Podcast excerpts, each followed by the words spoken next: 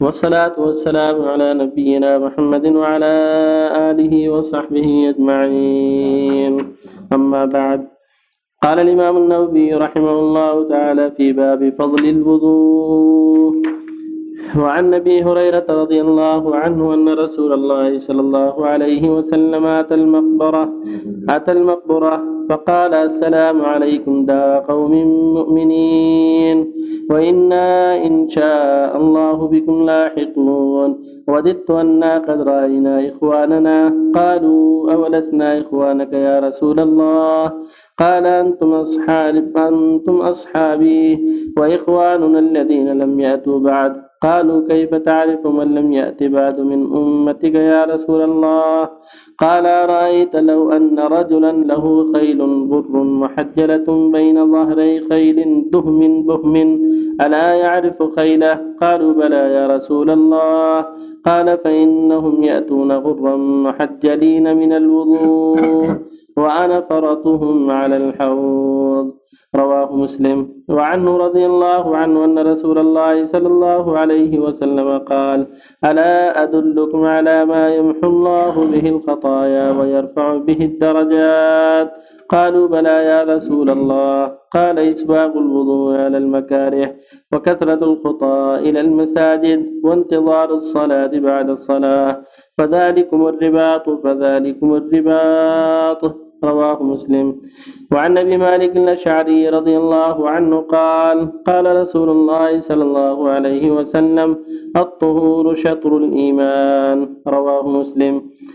وعن ابن وعن عمر بن الخطاب رضي الله عنه عن النبي صلى الله عليه وسلم قال ما منكم من أحد يتوضأ فيبلغ فيبلغ أو فيسبغ الوضوء ثم قال أشهد أن لا إله إلا الله وحده لا شريك له وأشهد أن محمدا عبده ورسوله إلا فتحت له أبواب الجنة الثمانية يدخل من أيها شاء. رواه مسلم. وزاد الترمذي اللهم اجعلني من التوابين واجعلني من المتطهرين. وبالله التوفيق صلى الله عليه وسلم صلى الله وسلم على رسول الله وعلى آله وأصحابه من اهتدى بهداه أما بعد. هذه الأحاديث تتعلق بفضل الوضوء. تقدم جمله من الاحاديث في ذلك. والوضوء من أفضل القربات.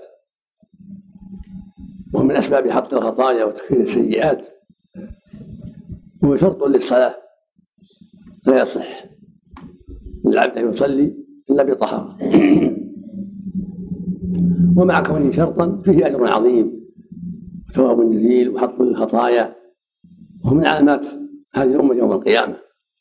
يعرفه النبي صلى الله عليه وسلم بأنه غر محجلون يوم القيامة من آثار الوضوء ولهذا لما زار القبور قال سلم على القبور قال السلام عليكم دار قوم وإنا إن شاء الله بكم لاحقون كان يزور القبور بين وقت وآخر ويدعو لهم عليه الصلاة والسلام. الزيارة للقبور سنة للرجال لذكر الآخرة وذكر الموت والدعاء للموتى بالرحمه والمغفرة. قال وجدنا أن رأينا إخواننا. قال قال الصحابي ألست إخوانا؟ قال أنتم اصحابي واخواني هم ياتون بعد لم يأتوا بعدهم. كيف قال يا رسول؟ كيف تعرف من لم يأتي بعد؟ قال أرأيت لو كان لأحد خيل له في خيل محنجلة ألا يعرف خيله؟ قالوا بلى. قال هكذا. إن أمتي تأتي يوم القيامة مرة محجلة من هذا المقصود أن الله جل وعلا جعل على المؤمنين من أمة محمد علامة من البياض في الوجوه مرة. التحجيل في الأيدي والأرجل بالنور الخاص من أهل الوضوء وكان هذا علامة لهم يعرفهم بها نبيهم عليه الصلاة والسلام.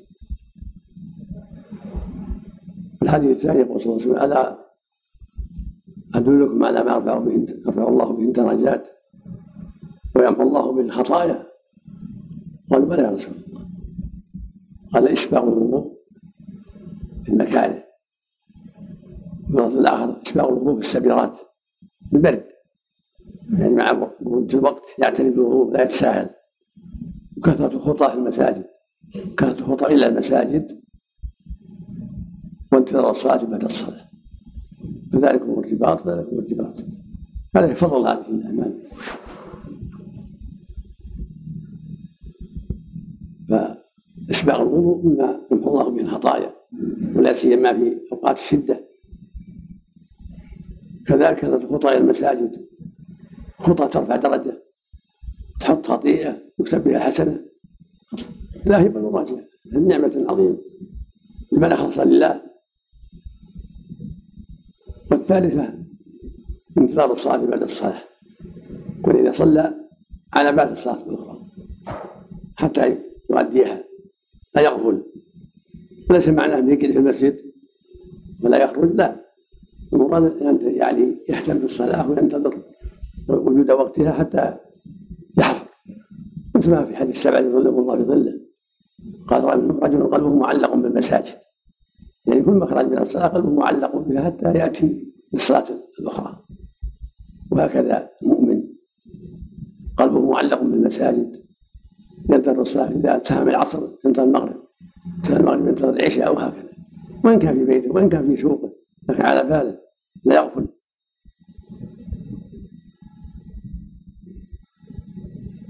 في حديث ابن الأشعري الطهور شطر الإيمان.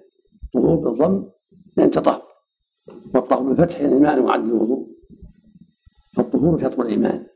يعني تطهر من الجنابه والأحداث شطر الإيمان. الإيمان شطران.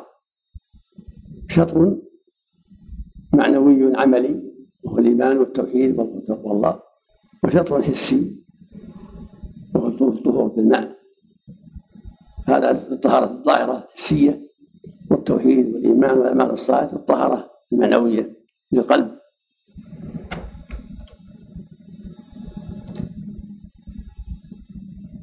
والحديث الرابع الدلالة على شرعية التشهد. بعد الوضوء. يسحب المؤمن إذا فرغ من الوضوء يتشهد. يقول أشهد أن لا إله إلا الله ولا شريك له وأشهد أن محمد عبده ورسوله. اللهم اجعلني من التوابين واجعلني من الطاهرين هكذا السنة. لما في حديث عمر رضي الله عنه عن النبي صلى الله عليه وسلم قال ما من أحد منكم يسبغ الوضوء. أو قال يسبغ الوضوء ثم يقول أشهد أن لا إله إلا الله شريك له وأشهد أن محمدا عبده ورسوله. إلا فتحت له أبواب الجنة يدخل من أيها شاء زاد الترمذي في رواية اللهم اجعلني من التوابين واجعلني من الطاهرين هذه زيادة صحيحة عند الترمذي رحمه الله. فالسنة للمتوضئ فرغ أن يقول هكذا. إذا فرغ من وضوءه يقول أشهد أن لا إله إلا الله لا شريك له وأشهد أن محمد عبده ورسوله. اللهم اجعلني من التوابين واجعلني من الطاهرين ويستحب أيضا ذكر آخر. سبحانك اللهم وبحمدك أشهد أن لا إله إلا أنت. أستغفرك الله وأتوب هذا الذكر يقوله من قام المجلس. روى هذا أيضا النسائي بسنده عن النبي صلى الله عليه وسلم كان يقول بعد الوضوء وقال من قال إن بعد الوضوء طبع عليها بطابع تحت العرش. المقصود أن هذه فضائل تستحب بعد هذه الشهادة وهذا الدعاء. فيجمع بين الطهارتين يجمع الطهاره الحسيه بالوضوء والطهارة المعنوية بالشهادة والدعاء. نسال الله الجميع التوفيق. من أخل بشدة من تشديدات الفاتحة. نعم. تبطل صلاته. نعم. من أخل بشدة من تشديدات الفاتحة. هل تبطل صلاته؟ مشهور عند العلماء أنها لا لابد من لابد من التشديد 11 شدة بها. لكن لعله يعتبر الشيء جاء عن ما يحسن اقامته على حسب حاله. حتى لو أجهلها بكلها صحت صلاته. يأتي بعدها بالتسميه والتهليل لكن اللي يتعمد ذلك ويعلم هذا القول بطل الصلاه قول قول اما الجاهل المتعلم ينفع عنه ذلك طلب العلم لغير الله هل هو شرك أكبر؟ من باب الرياء. من باب إذا الإنسان يعمل عند شرك أصلا لكن